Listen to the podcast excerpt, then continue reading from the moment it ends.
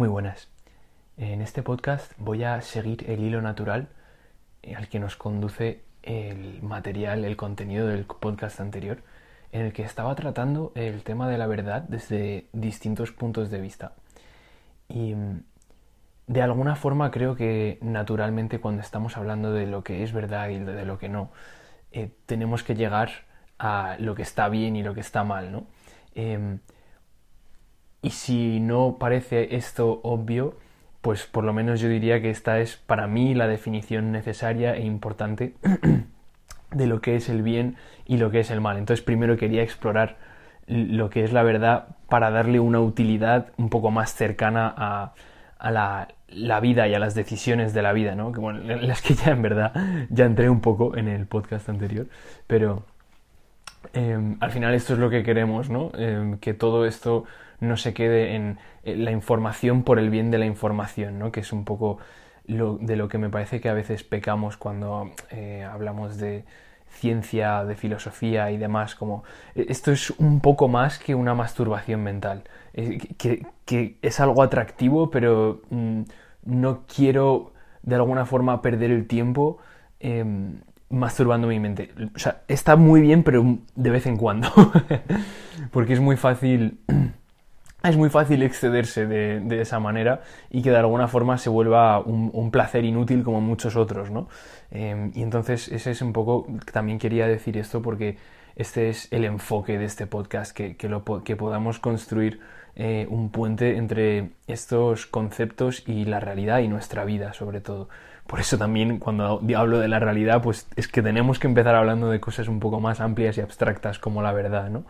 Em, pero ese siempre va a ser el, objetivo. ¿Cómo vivir? Eh, ¿Cómo vivir apropiadamente? Eh, es una pregunta que supongo que de alguna forma todo el mundo se hace en un momento dado, ¿no? Em, y, si nos preguntamos cómo, cómo, vivo yo adecuadamente y seguimos tirando del hilo para intentar responder, inevitablemente nos chocamos con preguntas como, bueno, ¿qué, qué es verdad y qué no? ¿Qué está bien y qué no? Em, entonces, para mí, la definición de lo que está bien es un poco parecida a lo que estaba diciendo, que es un poco mi objetivo con este podcast.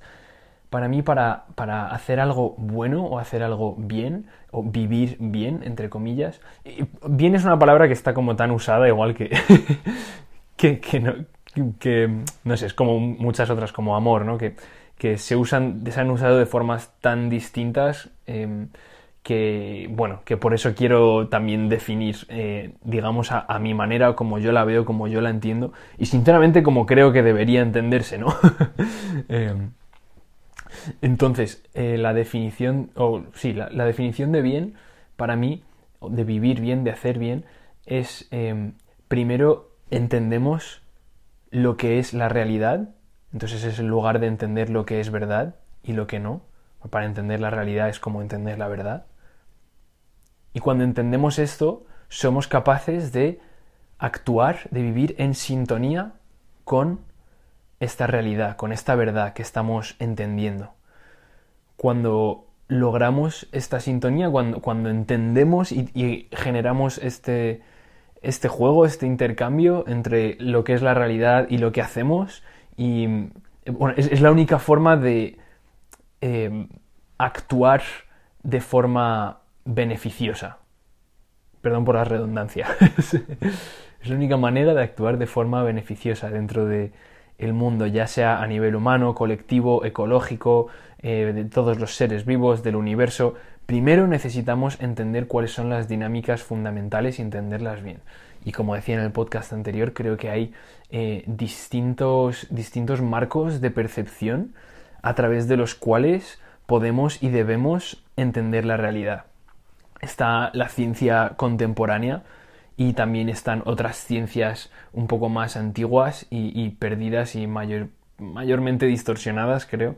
Em, pero todas son piezas importantes em, para, entender la, realidad y, todas son piezas importantes no solo a ese nivel de los distintos marcos de referencia y disciplinas, sino todos somos piezas importantes y todos debemos ser piezas importantes para entender la realidad, porque como decía en el podcast anterior, em, podemos entender la verdad, mm, una de las formas por lo menos de entender lo que es la verdad, de entender lo que es la realidad bien, es em, entender la subjetividad, ¿no? Em, solo, solo, entendiendo e integrando la subjetividad vamos a ser capaces de, de entender mejor la objetividad, es, es inevitable, ¿no? Entonces, dentro de, de este marco, antes de meterme en más profundidad en toda la parte abstracta y además me gustaría dar una pincelada personal para que no sea todo tan ajeno de alguna forma. Y bueno, es que estoy atravesando un, momento algo, bueno, bastante cargado emocionalmente, lo cual pasa a veces, y bastante cargado de, de, problemas, de, problemas muy tangibles que se han acumulado em, en, unas pocas semanas, de todo tipo de problemas. Em, y, bueno, pues estoy en ese modo de resolver y entonces eh, creo que cuando pasan estas cosas es cuando se pone un poco a prueba el, trabajo que, hacemos ¿no? dentro de nosotros. Em, y, bueno, yo, yo así lo veo.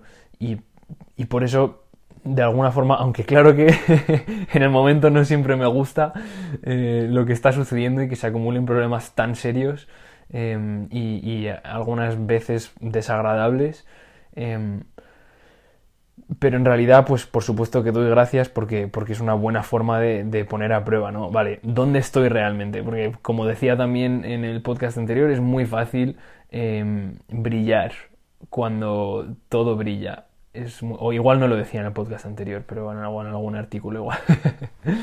es muy fácil brillar cuando, cuando hay luz en el cielo, ¿no? Lo difícil es eh, brillar cuando, cuando no la hay. Eh, ahí es cuando, cuando se va la luz del cielo, es cuando de verdad vemos cuáles son las estrellas, dónde están y cuáles son las que brillan y cuáles no, ¿verdad? Entonces, em, ahí es, en la, noche más oscura, como, como, se ha dicho en, tiempos antiguos. En la noche más oscura es donde sale la luz del alma, ¿no?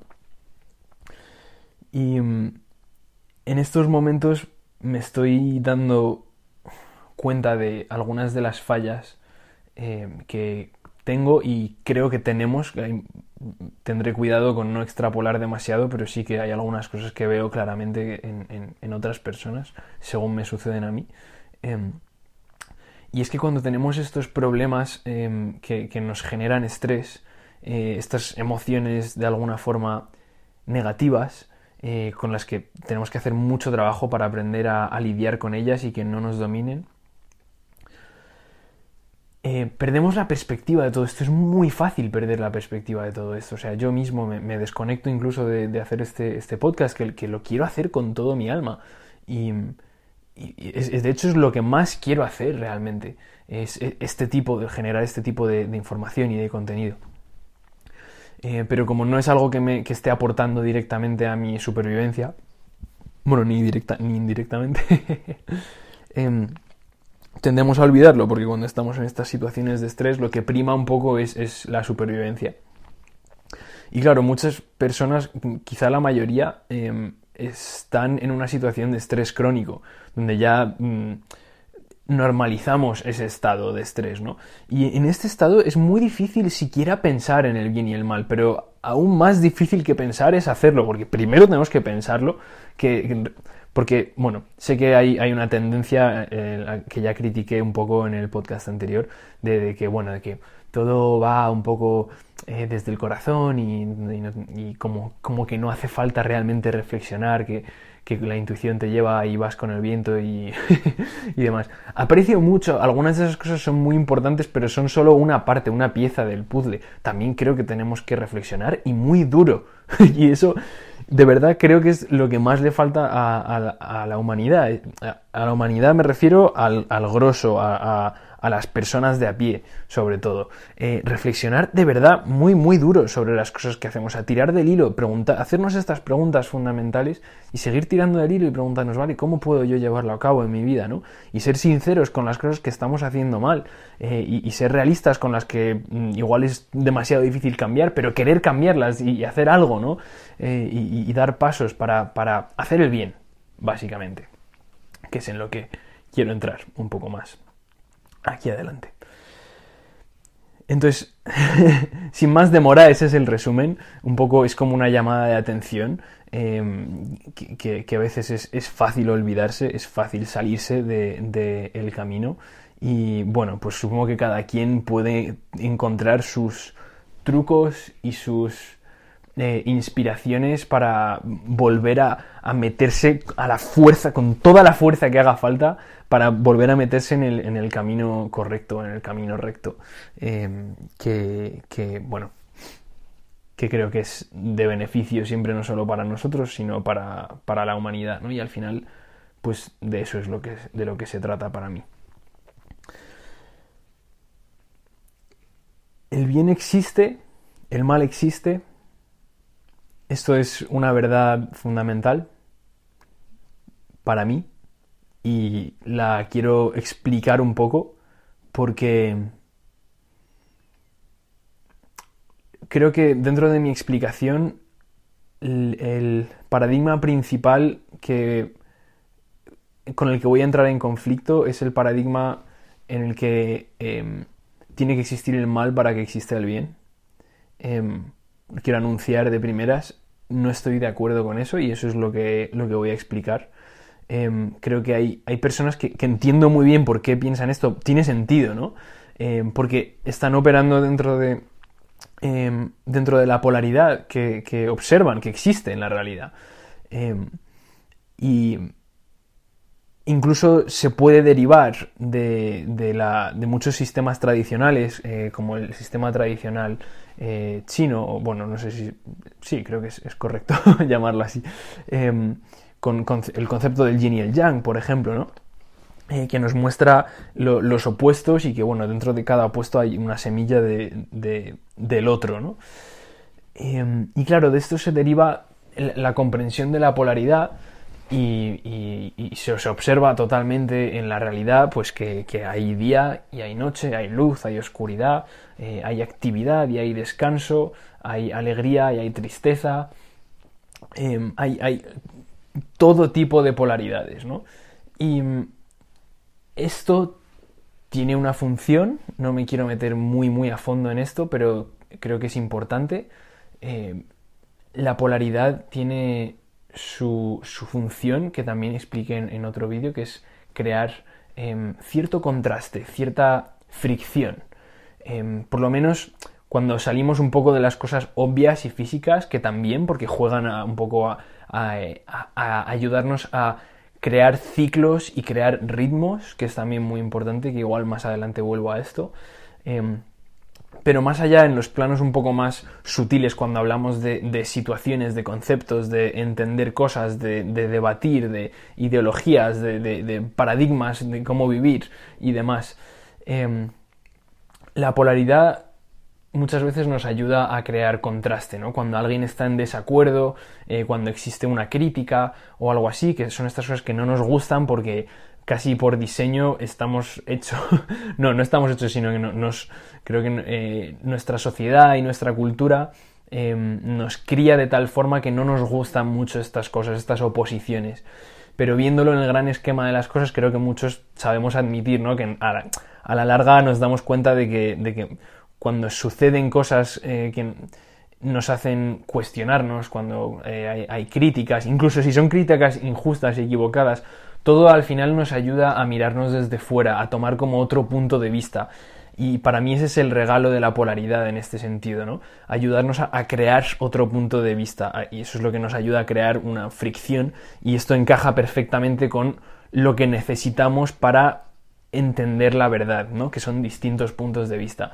Entonces, esta polaridad, y hay muchas personas que están, que, viven un poco em, igual atrapadas dentro de esta polaridad, porque eso también es posible, ¿no? Es como cualquiera se puede atrapar dentro de, dentro de, cualquier paradigma y no saber eh, transformarlo o transmutarlo, eh, o en este caso sintetizarlo, que es de lo que voy a hablar en un minuto, eh, para crear una comprensión más elevada y más allá de la polaridad. para mí ese es, ese es el, el, objetivo de la polaridad, crear dos visiones dos, paradigmas que pueden ser simétricamente opuestos o no. En realidad, muchas veces no es necesariamente exactamente opuesto, ¿no? Simplemente es una discrepancia. Eh, lo que crea la polaridad. Entonces, se puede vivir en polaridad perpetua como, no sé, creo que un ejemplo fácil que mucha gente ha visto, eh, o, bueno, en el peor de los casos igual experimenta eh, con frecuencia o a diario, es el caso de las parejas, que están constantemente discutiendo y que rara vez llegan siquiera a ningún acuerdo o consenso, ¿no? Es como pues casi a diario o cada tantos días hay mm, discusiones y debates y, y, nunca... Bueno, esto por supuesto que siempre ocurre porque hay, hay temas emocionales y, y, no suelen ser temas racionales. O sea, la racionalidad en este tipo de dinámicas no suele ser la, la razón de la discrepancia, sino, sino los, eh, las cuestiones emocionales no resueltas.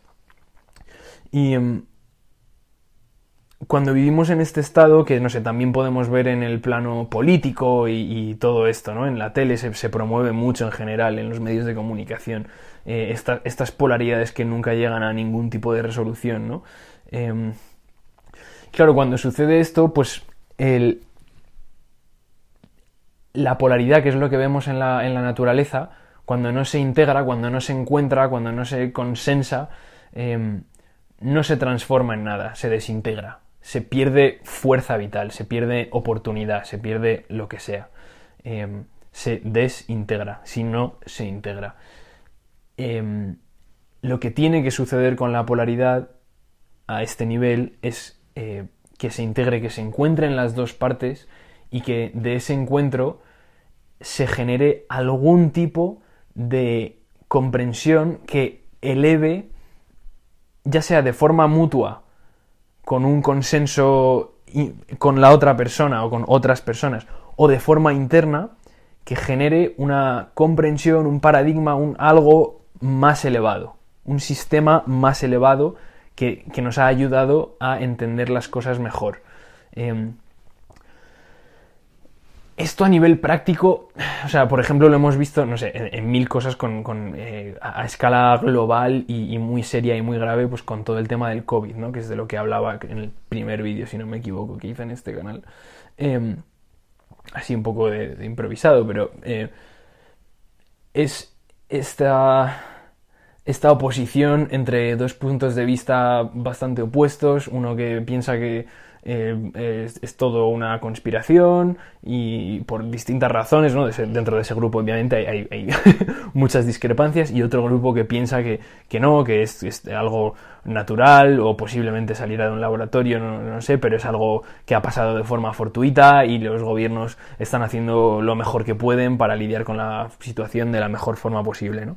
Están esos dos, esos dos polos opuestos y este es un, creo que de los mayores ejemplos que yo he visto o conozco em, de, desintegración, de cómo em, los dos, lo que, lo que, pasó es que, es que surgieron estos dos puntos de vista y, bueno, por reducirlo un poco más dentro de la misma comunidad científica, eh, existían estos dos puntos de vista, lo cual, bueno, mucha gente no sabe, mucha gente piensa que todos los científicos estaban de acuerdo en que bla, bla, bla. No. Eso es porque es lo que los medios narran, lo que los medios cuentan, pero la realidad, para quien haya indagado un poquito, es que dentro de la comunidad científica ha habido bastante discrepancia, pero no nos hemos enterado mucho de un lado de la opinión científica, por así decirlo, porque ese lado no se ha promovido nada en los medios, ¿no? Pero básicamente la realidad siendo esta, que había dos lados, dos opiniones eh, científicas por parte de, investigadores con mucho peso, con mucha carrera, con mucha trayectoria, eh, con, mucha legitimidad en, ambos lados. Em, pero em, creo yo en este caso, por culpa de, sobre todo del trabajo de los medios y de los gobiernos, eh, todo ha llevado a la desintegración, a la exclusión, a la ridiculización, Em, y, no ha habido un, buen debate, em, vamos, de lo poco, por decirlo también de forma más específica, de lo poco que ha surgido en la televisión, que ha sido casi nada, que yo sepa, han sido eh, intentos de masacre bastante injustos con muchas personas en la misma escena contra quien estuviera hablando en discrepancia con la narrativa oficial, ¿no? Entonces, en este caso ha habido una desintegración horrible. Em, me refiero de forma general, por supuesto que ha habido personas que han conseguido ver un poco, entender por qué cada lado piensa lo que piensa em, y, de esta forma entender un poco mejor eh, la realidad de los hechos y de esta forma sacar conclusiones que no necesariamente son lo que mucha gente espera que suceda cuando se quiere generar un consenso, que es sistemáticamente, ah, bueno, yo no tengo razón, pero tú tampoco. Entonces nos encontramos en el medio, yo tengo un poco de razón y tú tienes un poco de razón, y así estamos todos contentos y hacemos un Frankenstein con nuestras opiniones y ala. y, eso lo que hace es saciar nuestras necesidades inmaduras emocionales. Em, pero la realidad es que cuando hacemos una síntesis de la información entre, digamos, una, entre una tesis y una antítesis, que es lo que se hace en, eh, eh, pues por ejemplo, en, un sistema científico, ¿no? Se forma una tesis y se puede formar una antítesis como crítica. Em, cuando se forma una síntesis entre esos dos puntos de vista, es perfectamente posible que un lado realmente tenga razón, o sea, factualmente eh, esté más cerca de la realidad que el otro. Entonces, ahí es donde en los debates pues, se tiene que entrar con, una mente abierta. Em, y demás. Entonces solo quería repasar esto porque para que no parezca que cuando, que cuando digo que, realizamos síntesis necesariamente tenga que decir que los dos lados dan un poco de, sí. No, no, no. Lo que importa es la, es, es la realidad, es entender lo que está pasando y en este caso la realidad es conocible y es entendible. Por supuesto no me voy a meter ahí porque eso sería eh, en lo que son los hechos exactos, eh, que ya hice un par de vídeos en, este canal que, tuve que quitar porque YouTube, vamos, con las pocas visualizaciones que tenía ya me estaba ya me estaba eh, perjudicando, lo, comprobé muy fácilmente. mis vídeos, básicamente, había, era imposible encontrar esos vídeos.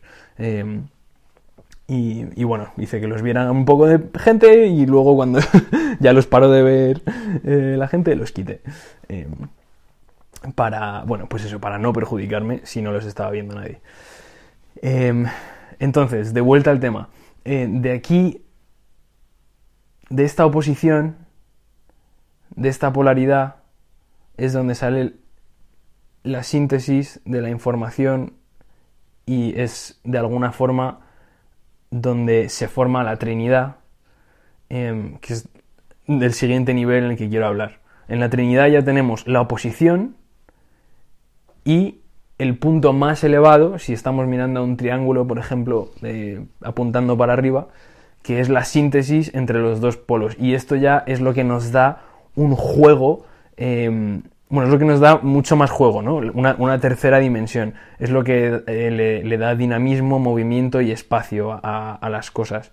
Em, entonces, por eso, muchas veces cuando queremos entender sistemas, eh, cuando queremos entender cosas, necesitamos por lo menos tres puntos de vista. Eh, y es muy interesante porque esto es lo que a mí, por lo menos en la escuela, en el sistema de enseñanza francés, nos enseñaron a hacer disertaciones. Em, siempre teníamos que hacer pues, una introducción y después tres ejes, que son como tres párrafos, con tres puntos de vista o tres argumentos distintos para explicar lo que queramos explicar o para responder a la pregunta que tengamos que responder y después una conclusión. Em, supongo que hay muchas formas de hacer disertaciones, pero esta creo que es una bastante conocida y establecida. Eh, entonces, necesitamos por lo menos tres puntos de vista. Si tenemos solo dos, em, podemos generar el tercero a raíz de esos dos, ¿no? Ese, es el propósito de, que haya dos, de alguna forma. Em, entonces, este, este es un poco el puente a dar un paso más hacia entender la realidad y entender lo bueno y lo malo. Y de aquí voy a hacer un... Em, un puente un poco raro a explicar lo bueno, a explicar cómo entiendo yo lo que es lo bueno en un sistema em, de Trinidad. Vale, se, me está llenando la boca de palabras. Voy a intentar ser claro. Cuando hablamos de lo bueno y lo malo, por traerlo a tierra, a un ejemplo fácil, que luego ya podemos coger los principios y elevarlos, em, creo que es bastante común dentro de la alimentación, por ejemplo, eh, se lleva mucho esto de, no, esto es bueno para no sé qué, esto es malo, esto es bueno, esto es malo. Está a la orden del día de alguna forma, ¿no? Em, entonces creo que es un, buen, un buen tema del que hablar la alimentación para, para considerar todo esto. Y si cogemos el ejemplo de un alimento, para saber o averiguar si un alimento es beneficioso, si es bueno, si va a nutrir nuestro cuerpo de forma positiva, tenemos que tener en cuenta varias cosas. Muchas veces veo que se anuncia se anuncian los beneficios de un alimento eh, por las propiedades que tiene. Entonces las, las propiedades que tiene le confieren al alimento eh, un estatus de superalimento igual eso. ya no sería bueno, sería súper bueno. Em, pero bueno, básicamente le confieren un estatus de este alimento es sano, es bueno. Pero creo que esto a veces también, si solo tenemos en cuenta las propiedades, los, nutrientes, por ejemplo, de un alimento, nos va a llevar a cometer errores. Eh, porque solo estamos, solo estamos teniendo en cuenta una dimensión de, este producto, de este alimento. Y siempre que tenemos en cuenta solo una dimensión de las cosas, esto es muy básico, pero es que, es que lo hace todo el mundo, todo el rato. Si solo tenemos en cuenta una dimensión de las cosas, esta información es insuficiente para, para eh, tomar una decisión adecuada. Em, esto, por ejemplo, nos puede llevar a, decir, bueno, es que eh, no sé cuántos, digamos, el vino, por ejemplo, es bueno porque tiene muchos antioxidantes. Entonces, claro, sí, efectivamente el vino tiene muchos antioxidantes, pero bueno, también tiene alcohol. Entonces, no me voy a meter en el debate específico de si realmente es bueno o si es malo. Em, pero realmente tiene alcohol y el alcohol no es bueno, objetivamente, o sea, no es bueno para el cuerpo, el alcohol. El cuerpo puede lidiar con una cantidad mínima de alcohol, pero, pero mínima quiere decir que te puedes comer una fruta que está un poquitín podrida por un lado y con eso tu cuerpo no tiene mucho problema. Pero si te ves una copa de algo que es alcohólico, em, estás tasando a tu cuerpo, aunque sea mínimamente, con ese alcohol. Los antioxidantes te vendrán bien, sin duda, pero también le estás, estás intoxicando a tu cuerpo con algo que, no quiere. Em, entonces, bueno, supongo que aquí trasluce un poco mi opinión de si es bueno o si es malo beberse una copa de vino al día, como dicen, ¿no? Em, mi opinión es que es malo, lo voy a decir. no es que sea malo, no es que, no es que, no es que sea horrible, no es que sea perjudicial, pero lo que, a lo que quiero ir, a lo que es lo que más me importa, es que si decimos que el vino es bueno porque tiene antioxidantes, eh, lo podríamos contrastar con otras cosas y nos daríamos cuenta de que hay muchas otras cosas que también tienen antioxidantes, la misma cantidad, menos, más, pero tienen muchos, em, y que no tienen alcohol. Entonces, puestos a decir, pues sería más lógico decir em, las moras em, son buenas porque tienen antioxidantes. El vino es, bueno, está bien porque tiene antioxidantes, pero, también tiene otras cosas que no le vienen bien a tu cuerpo, que tu cuerpo no necesita. y por, eh, ridiculizar o hacer un poco el absurdo de, este ejemplo, si solo nos fijamos en las propiedades beneficiosas que tienen las cosas, eh, pues acabamos, podríamos acabar perfectamente comiendo rocas. Porque es que está llena de minerales y no sé qué, haríamos artículos diciendo, no, es que esta roca tiene un montón de fósforo, entonces pues cómetela, porque si te hace, sobre todo si eres deficiente en fósforo, ¿no? Em, y esto es un ridículo, pero creo que se hace con, algunas. Creo que se peca de esto. Y es, es una. Es una forma. Es la, primera forma de entender eh, lo que realmente es un alimento y lo que no. Un alimento tiene que ser algo que te haga principalmente bien, que te haga lo más bien posible. Si tiene algún tipo de antinutriente, toxina y todas estas cosas, pues es menos bueno. Ahora estamos entrando dentro del campo de lo que es más bueno y menos bueno. Eh, porque, por ejemplo, pues los frijoles y todo esto de la familia de las judías y demás tienen, son buenos por algunas razones, pero también tienen antinutrientes, ¿no? Entonces aquí es donde está un poco el, campo de la relatividad, ¿no? Y que es bueno, que es menos bueno, que es más bueno. Pero aquí no estamos dentro del campo de lo que es malo. en eso voy a entrar más adelante. O sea, lo que es malo, em, en general se tiene que comparar con otras cosas para decir, no, esto es malo porque eh, los pulmones, ¿vale? Pero da igual. Em, absolutamente todo en exceso em, es perjudicial. Entonces, em, tenemos el alimento beneficioso que responde a, o sea, el alimento beneficioso a nivel de los nutrientes buenos para el cuerpo que responde a la ley de la verdad, de alguna forma, de lo que es verdad y lo que no, de lo que es realidad, lo que se corresponde con la realidad a nivel fundamental y lo que no. Tenemos la segunda dimensión que es la dosis adecuada em, que responde a la ley del ritmo tomar una dosis adecuada de algo con una frecuencia establecida, con una frecuencia apropiada, crea un ritmo, crea un ciclo. Y, esto es lo que...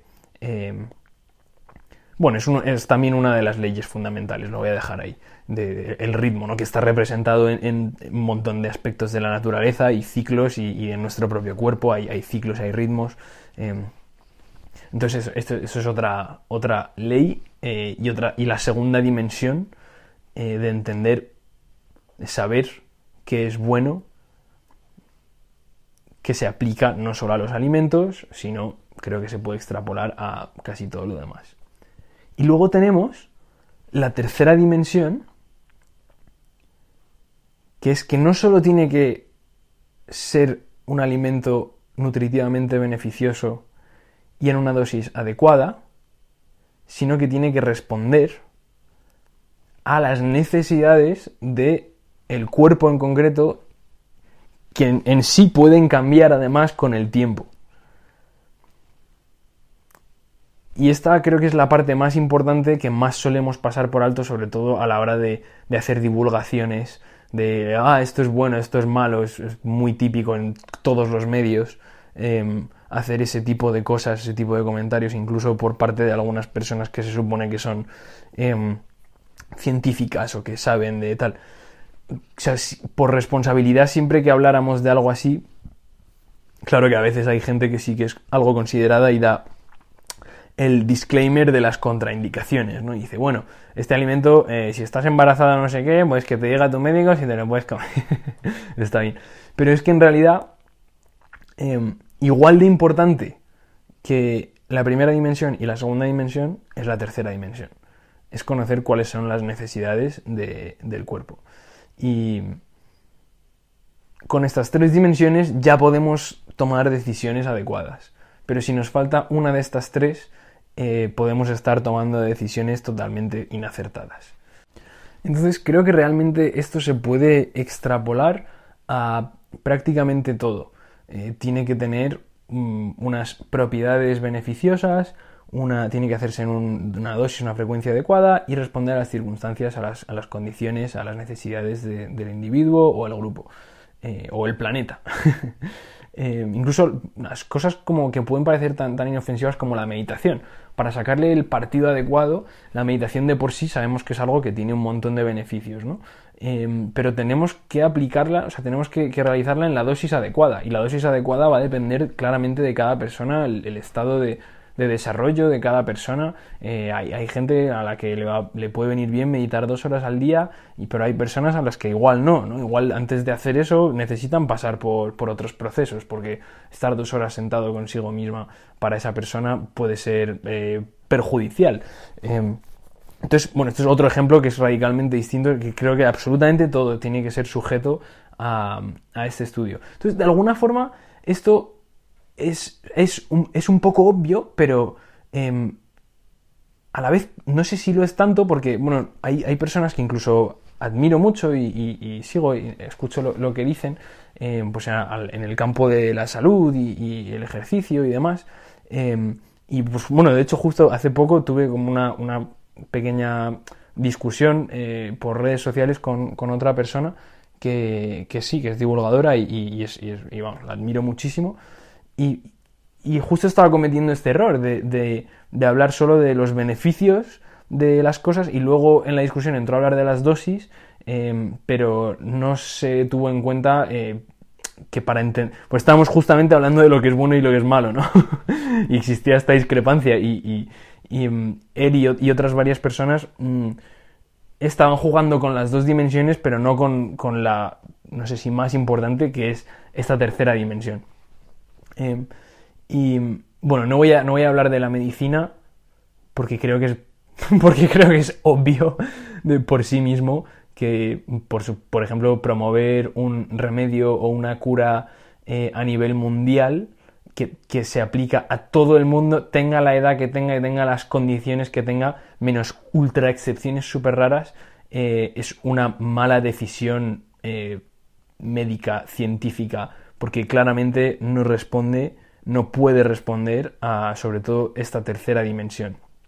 Entonces, digo que es obvio porque me lo parece, pero luego no lo es tanto. Creo que por eso quiero hablar de estas cosas tan, tan fundamentales, de estas leyes eh, que son observables, que, que, ven, pero que son parte de la realidad, o sea, porque no se puede necesariamente medir. Entonces, pues la ciencia, por ejemplo, tiene sus leyes, pero que son mucho más específicas, ¿no? Y me parece a mí que si, si, si vamos a hacer un consenso de algunas leyes, primero tienen que ser estas que son mucho más primordiales, ¿no? La ley de causa y efecto, la ley de reciprocidad, que es un poco la, ley de, lo que yo necesito, lo que a mí me va, a sentar bien y que, que ahí fuera, que ahí me vaya a corresponder, eh, la ley de los ritmos, de los ciclos y, y todo esto. Por eso tenemos que, creo que, no sé, que estudiar y entender un poco más estos conceptos filosóficos y arraigarlos para que eh, para, para, que sea un automatismo. Es que el problema es que estas cosas no son un automatismo dentro de la mente de las personas. No tenemos puntos de referencia internos eh, para, de, digamos, de cómo pensar, ¿no? Cómo pensar bien. Es como, no sé, yo no recuerdo que en mi infancia hubiera ninguna asignatura donde me dijeran cómo pensar bien. lo que me decían constantemente es qué pensar. Y eso es lo peor, porque es, eh, la diferencia entre formar a un ser humano dinámico, eh, con capacidad de, procesar información y de resolver, de mejorar y demás, o eh, programar a una persona para que realice tareas, ¿no? Y vamos, yo pues en toda mi infancia lo que recuerdo en la educación, incluso habiendo tenido la suerte de, tener una educación francesa que eh, prefiero a, la española personalmente y creo que mm, muchas otras personas, por, por, desgracia, y lo siento por, por la educación española, eh, pero aún así, eh, pues se pecaba de esto, ¿no? De, enseñarnos qué, pero no cómo pensar. Y, y no es nada obvio, no es nada obvio. Por desgracia, han sido como personas muy dispersas a lo largo de la historia las que han por lo menos mantenido viva esta llama de, preocuparnos por el aspecto este más fundamental, ¿no? Es ese, cómo, procesar la información, cómo usar nuestra percepción y demás. Entonces esto es un poco otra, otro punto de vista em, fundamental por el cual me parece importante hablar de esto y escuchar esto. Dicho lo cual, voy a entrar en el último componente de este juego de, conceptos que quería traer hoy, que es el mal. Qué gracia, me he hecho, una, risa irónica de malo y luego me he reído de mi risa. Dos risas. bueno, em, el mal, dentro de, habiendo ya pasado por todo esto de la polaridad, em, hay quien lo entiende como algo natural. Igual que hay día y hay noche, hay bien y hay mal. Em, y no sé si va de la mano de esto, pero también hay quien dice que todo en moderación es bueno, sugiriendo que lo malo en moderación es bueno, que fue de hecho según recuerdo ahora mismo, la raíz de este debate que estaba mencionando hace un rato en redes con, otros influencers, bueno, otros, yo no lo soy, con personas que sí son influencers, em, que fue justamente mencionar esto, mencionar que hay un error que dice que, que estaba diciendo este, este influencer muy bien estimado por mí y por muchas otras personas, que decía, no, lo importante es la dosis. Eh, eh, que, bueno, que todo en moderación puede ser bueno, todo en moderación puede ser mal. Y el caso es que hay cosas que son malas, que incumplen la primera dimensión, por ejemplo, que es que simplemente no son beneficiosas para el cuerpo, eh, y por lo tanto no hay ninguna moderación que la vaya a hacer buena. Esto me parece importante porque lo de todo en moderación es bueno, a mi parecer, ¿eh? A mi parecer, es una excusa para em, pecar, entre comillas, de vez en cuando, cuando uno quiere. No, tal, es que bueno, una vez al año no hace daño. Bueno, y dos y tres, pues tampoco, ¿no? Eh, no, pues eh, entonces así, pues alguien va al McDonald's y tal. Bueno, ya está, yo no voy a ser quien para, para condenar, pero em, lo cierto es que una vez, ir una vez al McDonald's te hace daño. Eh, ir todos los días, pues, pues claro, te va a hacer un, daño tan obvio que, se va a acabar tu vida antes. O sea, eso ya es. es mucho, claro, pero, pero, no tiene que ser tan obvio para que algo haga daño. Entonces, las cosas malas, en cualquier medida, son malas. Em, las cosas cuando, cuando inadecuamos la dosis, cuando excedemos la dosis, una cosa buena se convierte en una cosa mala también, claro. Y una cosa que puede ser buena para unas personas puede ser mala para alguien pues, que tenga una, eh, una alergia, por ejemplo, ¿no? A, esa cosa, o que no necesite, o bueno, como el ejemplo que estaba poniendo antes con la meditación. Para esa persona, eso que puede ser bueno para otras personas es, malo para esa persona en ese momento, ¿no? De ahí la importancia de relativizar, o sea, está siempre la dimensión absoluta y luego tenemos siempre que rebajarlo a la, dimensión relativa. Lo mismo con una, con una cura eh, global, eh, que si hay muchas personas que ya se sabe perfectamente que son inmunes, ¿no? A, porque ya han pasado es, eh, cierta enfermedad y está más que aclarado que eso genera la misma inmunidad, si no mejor aún, que, un pinchazo, eh, pues entonces claramente, pues esa persona no se va a beneficiar, ¿no? solo puede sufrir con eh, repercusiones negativas, si es que sufre alguna. Eh, entonces, por eso todo este tipo de consideraciones son necesarias y es que, estamos todo, son, fundamentales a, un montón de cosas que hacemos, que seguimos haciendo, en, mi opinión, mal. Eh, entonces, lo bueno es bueno en moderación. Lo malo es malo siempre. Vale, esto aclarado. ¿Qué es lo malo? ¿Y tiene alguna cabida lo malo en, en la realidad? ¿O es algo natural? Esa es la última pregunta a la que quiero responder. Em, y, en realidad es bastante simple la respuesta. Em, este paradigma de que eh, es natural que lo bueno exista y que lo malo exista, y entonces es como. Eh, es como. Es como, entonces, ¿qué sentido tiene? O sea, que. Entonces la batalla es eterna, ¿no?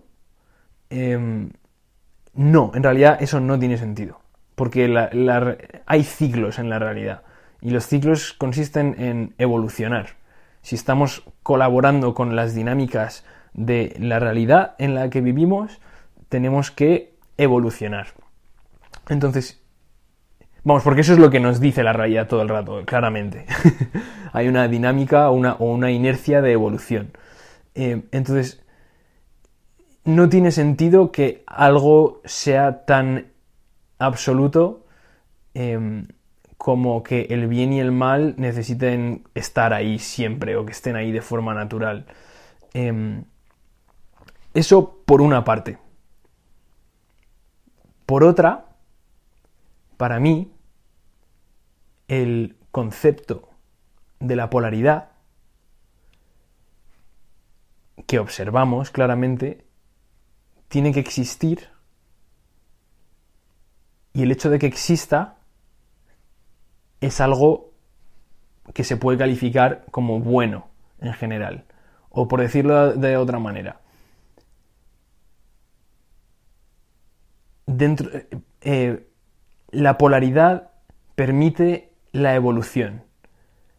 Pero el mal no necesita ser parte de esta polaridad. Es decir, todas las polaridades que encontramos en el mundo, eh, conflictos, oposiciones, se pueden encontrar de forma saludable por poner un ejemplo tonto, puedes tener una conversación saludable, con buenas intenciones, con una persona que no esté de acuerdo contigo de primeras y que las dos personas tengan apreciación, respeto, amor, el uno por el otro, la una por la otra, perdón, em, y, y, que eso sea así desde el principio hasta el final de la conversación.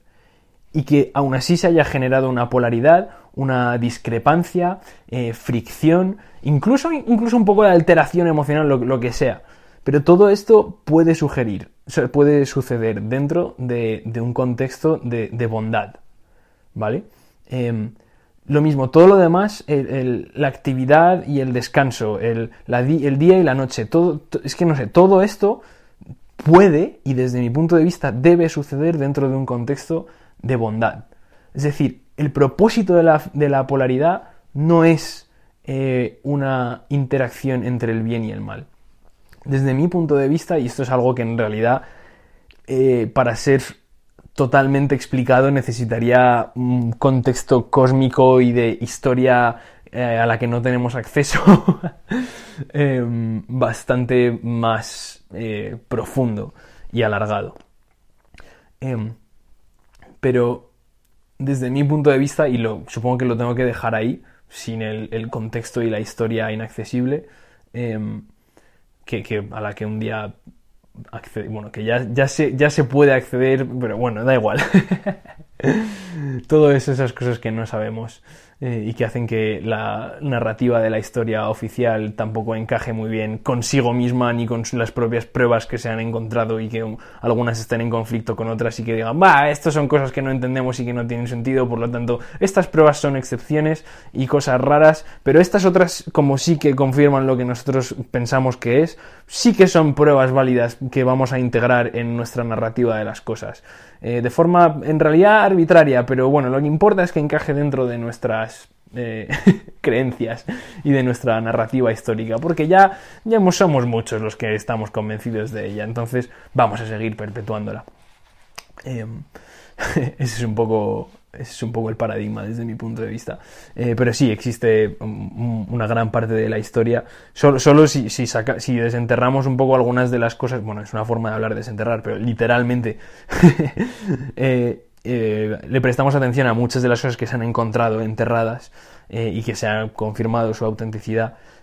como cabezas mm, largas, que no son muy humanas, artefactos, Em, que, superan lo que lógicamente era posible en esa época eh, y bastantes cosas que si se usaran como pruebas mm, de forma eh, ecuánime y equitativa con otras pruebas, porque es que hay cuatro, no hay muchas, no, no, es que haya un montonazo de fósiles que hayan hecho que reconstruyamos la teoría de la evolución, por ejemplo. No, no, es que hay cuatro. Entonces, si hay cuatro por un lado y hay cuatro por el otro, lo que se ha hecho es decidir, ah, es que estos cuatro sí nos gustan. Estos cuatro no porque no encajan y no sabemos muy bien cómo encajarlos y de hecho nos da un poco de miedo. Em, o sea, es básicamente así. Eh, creo que es así de ridículo. No sé si los números exactos no son 4 y 4. Igual hay un poco más de un lado y, otro, y más de otro. Pero el caso es que hay una discrepancia dentro de las pruebas eh, y, una disonancia cognitiva muy grande desde mi punto de vista. Eh, perdón, esto ha sido un inciso, un paréntesis, para legitimar un poco lo que estaba diciendo de la historia desconocida, que realmente es más que una simple intuición o invención. no, hay hay indicadores físicos, tangibles, que necesariamente van a tener que resolverse algún día y redefinir la historia por completo radicalmente, tan radicalmente que creo que por eso no se hace, ¿no? Por eso hay esa resistencia, porque es que es demasiado tener que decirle a todo el mundo, ah, perdón, perdón, todo eso en el cole es que estábamos súper equivocados.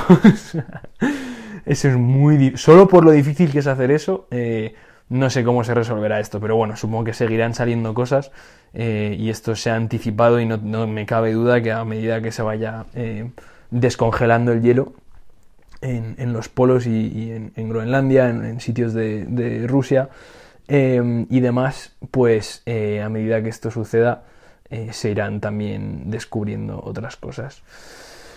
Eh, que, harán inevitable eh, la, redefinición de, la historia. Pero bueno, volviendo al hilo, la realidad y la polaridad no necesitan al mal.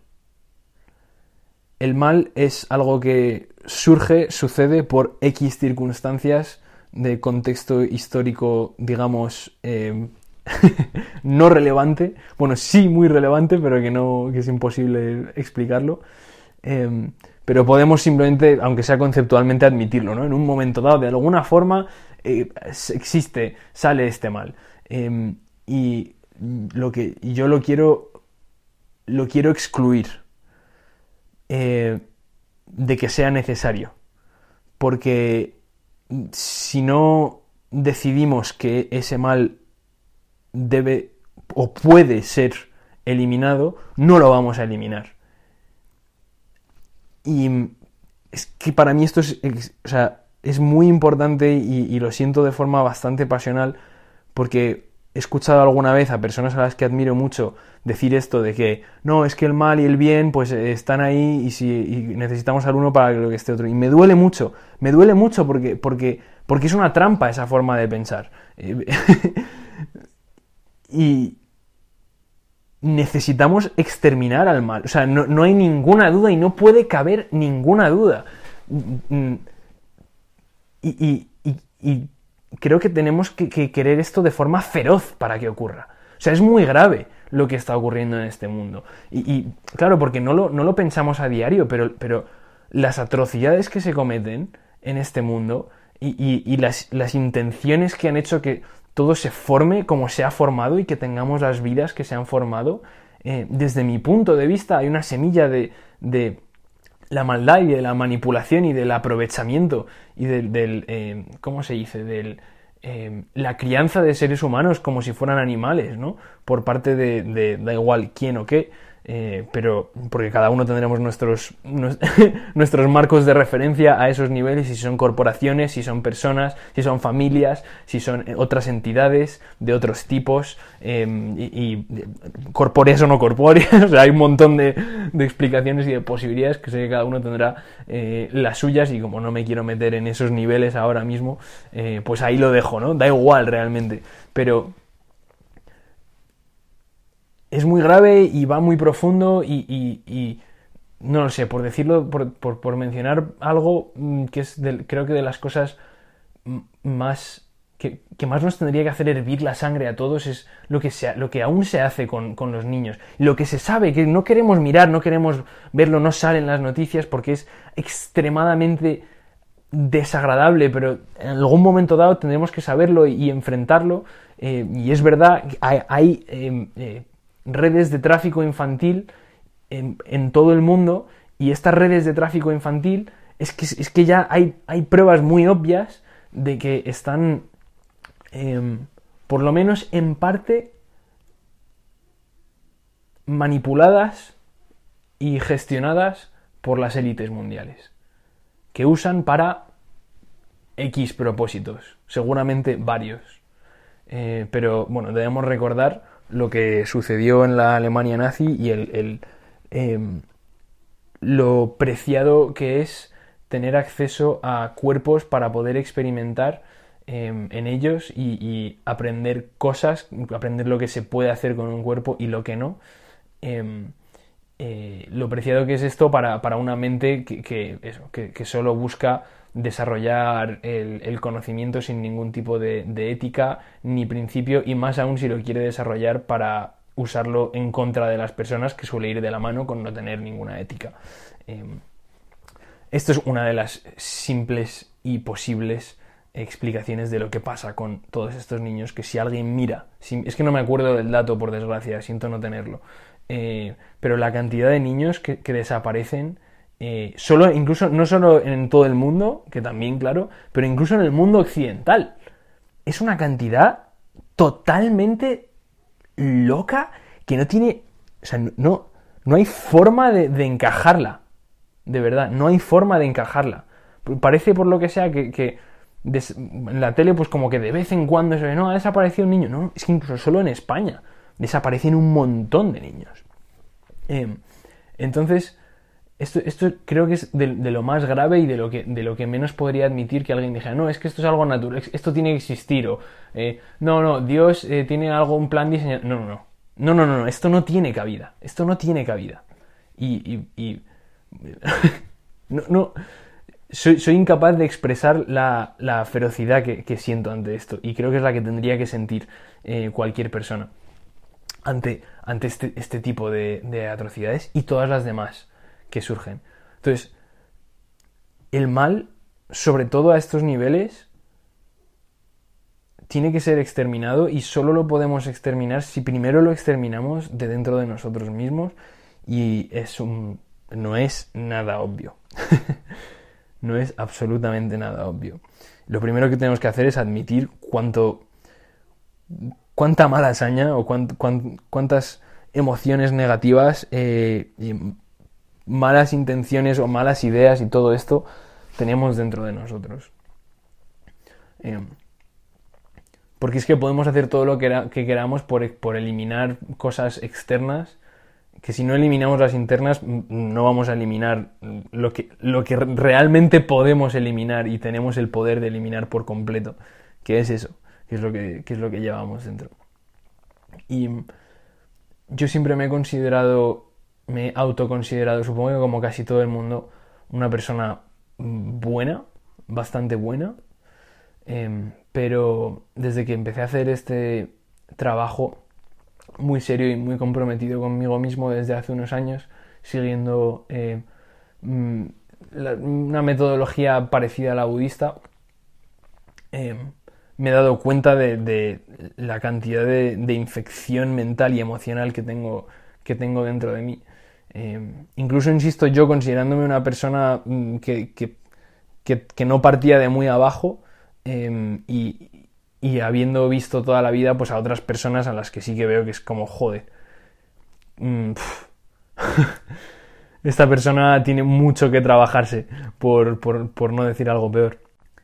Entonces, bueno, supongo que acabo como empiezo.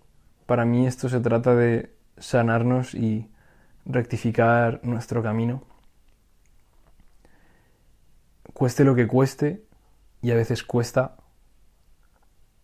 pero es precisamente en estos momentos en los que es más difícil, en los que perdemos la perspectiva, es precisamente en estos momentos donde tenemos que transformarnos, donde tenemos que, cogernos de la oreja y, traernos otra vez a, nuestro centro y, tomar perspectiva. A veces, a veces cuesta incluso físicamente, ¿no? traerse a, una intención equilibrada, pero es que justamente eh, aquí, incluso si no hiciéramos procesos sofisticados de sanación, si solo consiguiéramos tirarnos de la oreja y traer nuestra intención a la más pura eh, que, sepamos idear en el momento cuando estamos en, eso, en, momentos difíciles en los que vemos las cosas oscuras y demás, solo, solo este tirón y este cambio que, puede, que puede ser, podemos tener muchísima resistencia a hacerlo, justamente es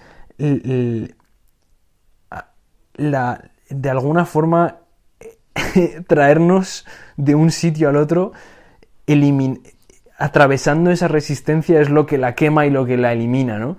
Y, yo esto por lo menos es lo que he experimentado cada, cada vez que, hago esto, que consigo hacer esto, más fácil me es eh, traerme otra vez a donde, a donde quiero estar, ¿no? Y por supuesto siempre es aún más fácil si se hace un trabajo interno serio, em, acompañado por, por, meditación y sanación, psicología y demás, em, en el que de alguna forma podamos eh, también anticipar que van a pasar estas cosas y, volver atrás a, cuando han pasado, e, e idear em, cómo puedo existir mejor ante esta situación, ¿no? Cuando gozamos de la calma de, no sé, nuestra habitación, por ejemplo, y este tipo de cosas. Son así ideas un poco salpicadas de, cómo, de cómo eliminar la semilla del mal de, de dentro de nosotros. Que por supuesto solo puede ocurrir cuando sale de alguna manera, cuando lo vemos, lo primero que tenemos que hacer siempre es aceptar y ser sinceros y darnos cuenta de que es que hay muchísimas cosas. Igual tendría que hacer un vídeo sobre el mal. Em, sería muy intenso, pero, pero sí, de las cosas que yo mismo he, descubierto eh, dentro de mí, es, es, esa mentalidad infecciosa, ¿no? Que a veces nos lleva a, no sé, a querer sacar partido, aunque sea de formas pequeñas, eh, o, a, actuar de forma interesada, ¿no? Eh, lo malo es que nos auto... Como no queremos ver estas cosas, porque si las vemos y somos un poco coherentes vamos a tener que sanarlas y eso duele, las, las, escondemos y nos autoconvencemos muy rápidamente y, que, y generamos el hábito que hace que subconscientemente escondamos estas cosas y nos autoconvenzamos sin siquiera pensarlo, ¿no?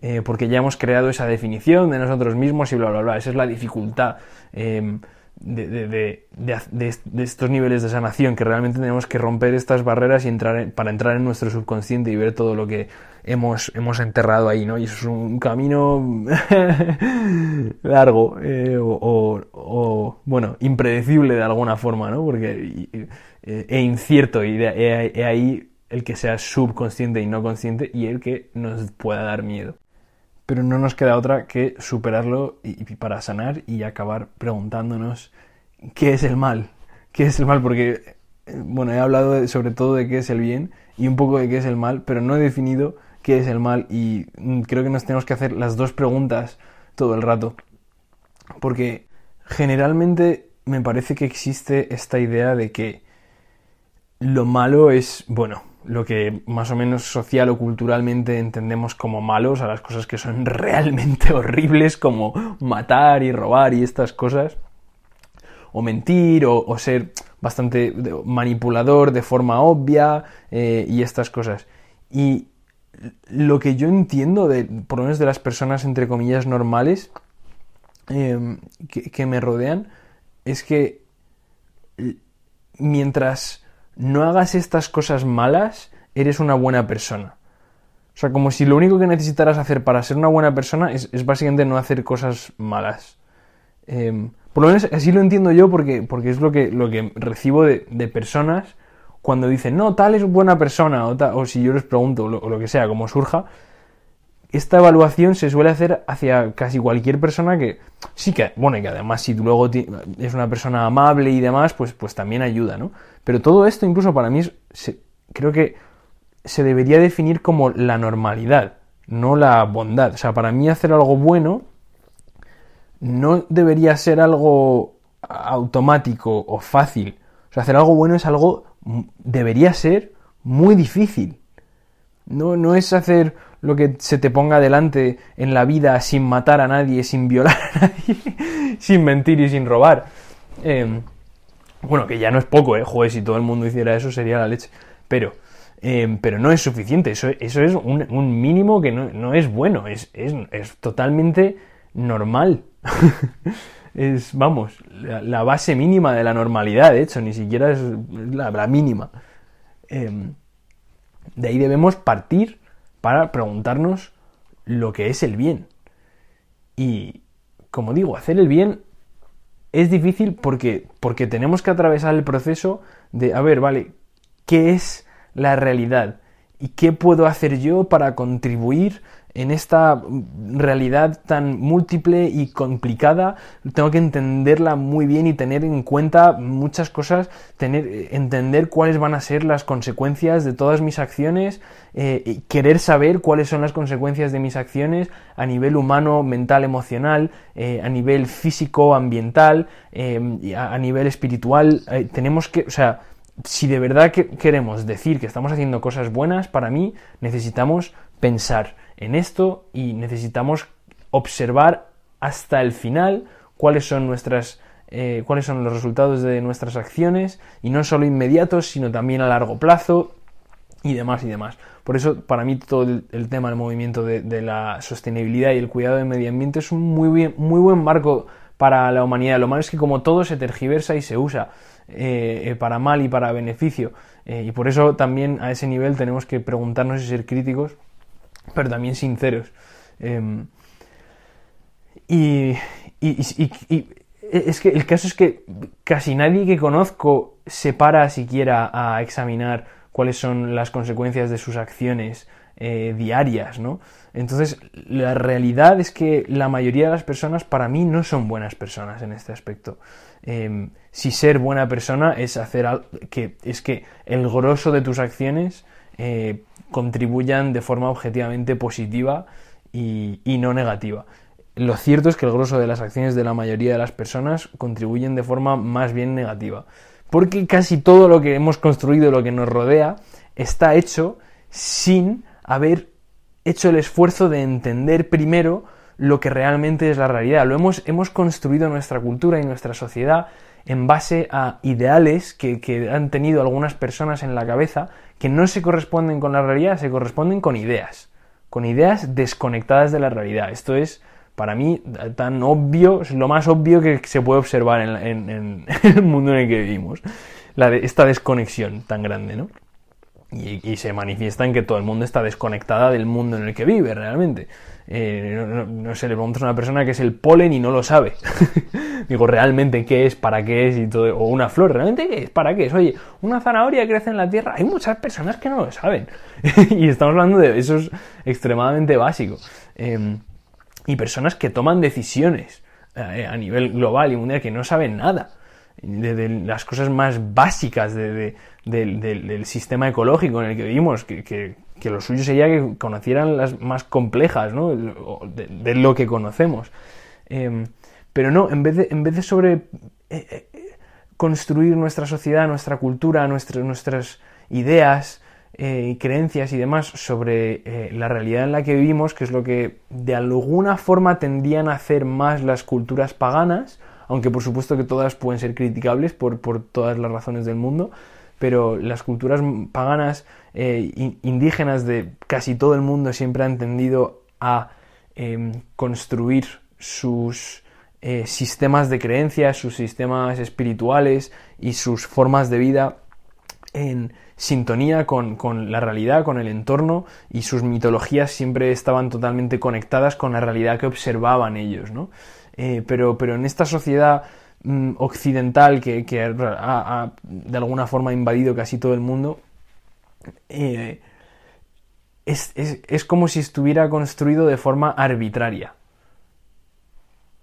Si lo estamos comparando por lo menos con las leyes de la realidad y de, la ecología y del de ser humano de su nivel emocional, mental, espiritual y de las necesidades de, de, de este ser vivo y de todos los demás, realmente nada de nuestra sociedad está construido ni hecho con todas estas cosas, con todas estas verdades en cuenta. Por lo tanto, nada de lo que hacemos, si, si, si actuamos por defecto y hacemos lo primero que se nos ponga adelante, compramos cualquier cosa, incluso interactuamos de cualquier manera con, con las personas como, como, nos sale por defecto, seguramente no lo estemos haciendo bien.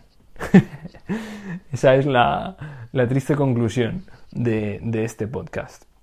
Si actuamos por defecto, dado que todo lo que hemos construido está construido de forma arbitraria o en base a ideales que están desconectados de la realidad, inevitablemente casi todo lo que hacemos no es bueno. Entonces, de verdad que el esfuerzo que tenemos que hacer es magnánime y cada vez más. Eh, porque creo que cada vez nos alejamos. No todo el mundo, por supuesto. eh, pero hay tendencias que, que cada vez parece que están más y más establecidas eh, totalmente distópicas que, que, ya desconectan al ser humano totalmente de sí mismo, de la realidad, como, como es pues como el tema de las realidades virtuales que se están, que están tomando cada vez más cabida. ¿no? Eso es la, la, el ultimum de, la exterminación de la verdad. Es como no necesitas la verdad para nada. Porque te vas a, a meter en este mundo eh, virtual en el que básicamente puedes hacer todo lo que quieras. Tu, tus, deseos se harán realidad tus deseos se cumplirán. Eh, o sea, si, si, ya estabas, si ya, si ya vivías en un estado de satisfacer tus deseos, tus gratificaciones inmediatas y demás, eh, con tu comida, con videojuegos, con películas, con, con, otros placeres de todo tipo, sexo, drogas, rock and roll, eh, y todo lo que se te ponga delante eh, constantemente, ahora más aún, vas a entrar en una realidad en la que no tienes que lidiar con las consecuencias de todas esas acciones a nivel físico y en la que además puedes multiplicar la velocidad a la cual satisfaces todo tipo de deseos que ni siquiera puede... Puedes ser un burro. puedes ser un burro. Es como, es, ya mancillar la, la realidad. Y es, es triste porque es lo que porque es como estaba diciendo, es la inercia que tiene nuestra cultura y es la, inercia que conduce a, muchas personas, sobre todo muchas personas jóvenes que cada vez quieren saber menos de la realidad. Esta cosa incómoda donde hay responsabilidades y consecuencias. Eh, o sea, e, esto es un poco para ejemplificar la magnitud de el problema que es no examinar estas cosas, no, no, no pararnos a observar la realidad, a observarnos por dentro, a entender qué necesitamos desde un punto de vista holístico. Es, es muy grave. Entonces, por eso, pues ahora el esfuerzo que tenemos que hacer es, es ir ya a contracorriente mm, de forma muy bestia de algunas tendencias que parece que cada vez eh, cogen más fuerza. Em, y ¿qué, requiere ir en contra de esto? ¿Qué, cuáles son las, las mejores acciones? Sinceramente no lo sé, más, más que ejemplificar y, comunicar y estimular. Em, no lo sé, sinceramente. Eso creo que siempre va a ser lo, mejor y lo que seguro va a ser algo honrado, ¿no? Sin, sin em, de alguna forma, em, menospreciar la libertad de, otras personas de hacer lo que quieran, ¿no? Y de expresarse como quieran. Mientras, claro, no estén perjudicando la libertad de otros y tal, eso, por supuesto. entonces, no, no sé, supongo que esto es una pregunta abierta eh, en, la que, en la que pensaré un poco más en este sentido específico, otras acciones e ideas. Eh, si a ti se te ocurre alguna, no dudes en dejar un comentario súper constructivo, magnífico, iluminador, epifánico en la sección de comentarios. Eh, y si no, pues muchas gracias por escuchar, espero que hayas disfrutado. y por supuesto, si has disfrutado, te sugiero suscribirte a este canal porque si has disfrutado hasta ahora con una hora y 13 minutos, casi 14 de tostón, pues es probable que vayas a volver a disfrutar con el próximo podcast que suba. Por lo cual te sugiero que te suscribas para que estés al tanto y incluso lo compartas si también te parece de valor este tipo de reflexiones y dices, ¡buah! En realidad creo que necesitamos hablar de estas cosas y pensar y creo que puede ser una muy buena base para construir un mundo mejor. Mm, voy a contárselo a fulanito porque, porque creo que fulanito también quiere construir un mundo mejor. Y, esto es estimulante y, ya, y no se pueden salir muchas cosas. O igual no, pero bueno, no se pierde nada, ¿no? bueno, muchas gracias por escuchar y hasta la próxima.